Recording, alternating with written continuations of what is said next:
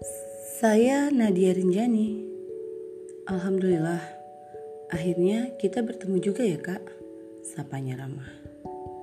Well, itu adalah pembukaan dari fiksi mini saya yang judulnya Permintaan Rani. Ditulis pada saat saya mengikuti kelas Fiksi mini pertama kali di Juragan Artikel itu sekitar tahun 2018 atau 2019. Buku ini bertajuk tentang cinta antara merelakan atau melepaskan. Baiklah, izinkan saya melanjutkan membaca fiksi mini yang pertama kali saya publish untuk Juragan Artikel. Bismillahirrahmanirrahim. saya Nadia Rinjani. Alhamdulillah Akhirnya kita bertemu juga ya kak Sapanya ramah Aku membalas dengan anggukan dan mengabaikan segala fakta bahwa aku telah mengenal sosoknya utuh dari seseorang yang sangat kupercaya. Nadia juga menyalami kedua orang tuaku penuh takjim. Ya, dengan kesempurnaan fisik dan senyumnya yang menawan, dia tidak hanya terlihat cantik, tapi juga berkepribadian baik dan cerdas. Demikian yang selalu dituturkan oleh Rani istriku, wanita yang paling kucintai setelah ibu. Mataku mencari-cari keberadaan Rani. Dari kejauhan, kulihat bidadari surgaku itu tengah sibuk menyapa para tamu yang tak lain adalah keluarga dekat dan para sahabat yang hadir memenuhi undangan akikah putra pertama kami. Dia terlihat sangat bahagia setelah sembilan tahun penantian akhirnya buah hati yang selalu didoakan lahir menyapa dunia lewat persalinan sesar yang nyaris merenggut nyawanya. Dia sempat kritis saat menjalani operasi. Syukurlah, Allah masih mengizinkan kekasihku ini menjadi orang yang pertama kali kutatap penuh cinta saat membuka mata di sepertiga malam terakhir setiap harinya. Aku sangat mencintai Rani, wanita solihah yang telah menjadi temanku sejak kecil ini telah banyak mengajarkan kepadaku tentang arti penting bersabar dan bersyukur dalam hidup. Pahit manis kehidupan telah kami lewati bersama.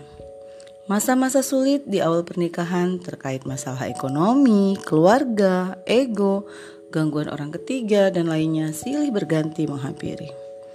Rani telah teruji, dan aku telah berjanji padanya tak akan pernah membuatnya terluka dan patah. Sekuat tenaga, aku akan membahagiakannya hingga maut memisahkan. Rani meraih jemariku. Mata kami beradu sebelum akhirnya ia menunduk malu. Wajahnya merona dan aku semakin gemes saja melihat kekasihku itu. Mas, kamu sudah siap kan? Tanyanya memastikan.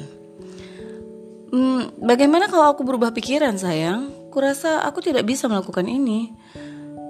Sesaat kami sama-sama tertegun. Namun, sebelum wajah Ayunya dirundung mendung dan bulir bening itu memaksa terjun bebas dari sudut matanya, segera aku mengangguk dan mengecup ubun-ubun kepalanya dengan lembut. Huh, gila, aku bahkan tak sanggup jika harus melihatnya menitikan air mata karenaku.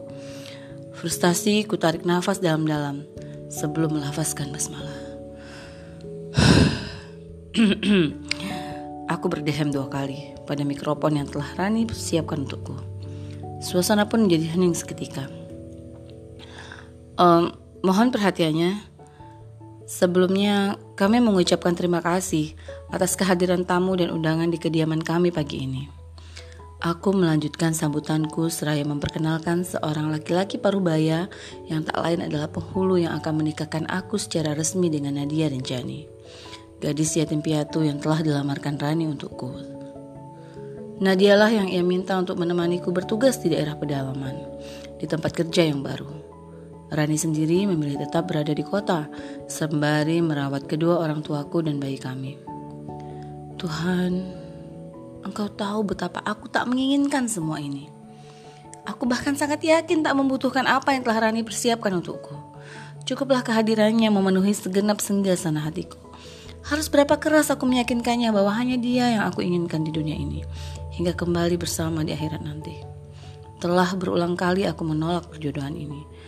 Tapi tetap saja Rani dengan segala keinginannya memiliki seorang madu untuk melayaniku sebagaimana mestinya. Membuat aku tak berdaya. Sebulan yang lalu, Aku pun sempat syok menanggapi permintaannya.